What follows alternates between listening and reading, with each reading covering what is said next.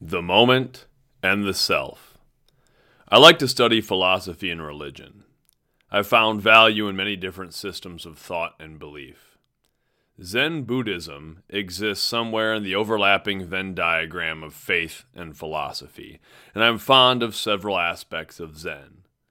I'm no expert, but I connect with the Zen notions of easing suffering by focusing on the moment and the self.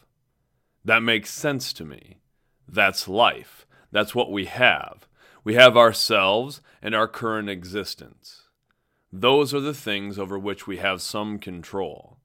And most of our personal trauma stems from a failure to effectively manage those two things. One moment in time can only be that moment. No matter how hard we try to squeeze the past and the future into the present, now can only be now. We allow past traumas to invade the present. We complain. We shackle ourselves to our previous pain and drag its weight through the present. When we're not ruminating on the past, we're trying to live in the future. We stress and worry and fear realities that may never come to pass. We convince ourselves things will be better on some other day, at some other time. But it's all a mirage. The past is gone. The future is fiction. Bringing either into the present only kills the here and now.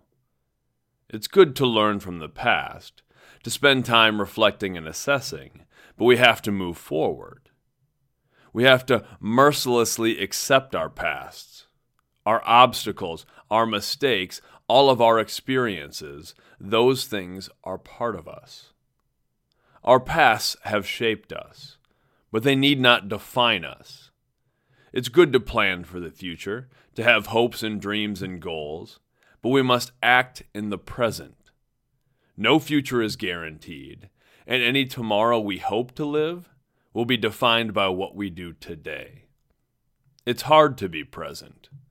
It's even harder to be ourselves. We compare and conform. We concern ourselves with the opinions of others.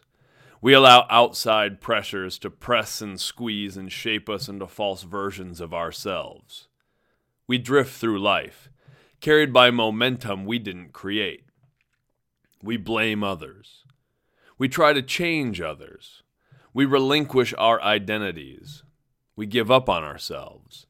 We focus on all that is external and lose that which only lies within. It's okay to be inspired by others.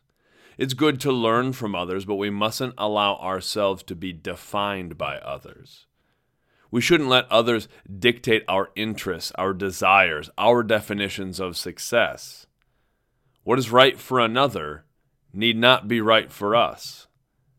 There's no sense wasting time trying to change someone else either. We may lead and influence others, but the most successful leaders have the truest sense of self. That's why I try to focus on the moment and the self. While I maintain a very basic understanding of the Zen philosophies that led me to this contemplation, I know my greatest sense of peace comes when I am most present, when I exist in the moment as myself. I often fail being present is one of the simplest and most difficult things to do. I get off track, but I try to reset. I focus on the instant. I focus on being my authentic self. I return to my values, my beliefs, the things that are essentially me. And I try to fully live the awesome and unforgiving now. There's a lot of noise in the world. We all face obstacles and pressures. We'll never be perfect people, and we'll never live a perfect day. There is no perfect, but we can move toward peace if we focus on the moment and the self.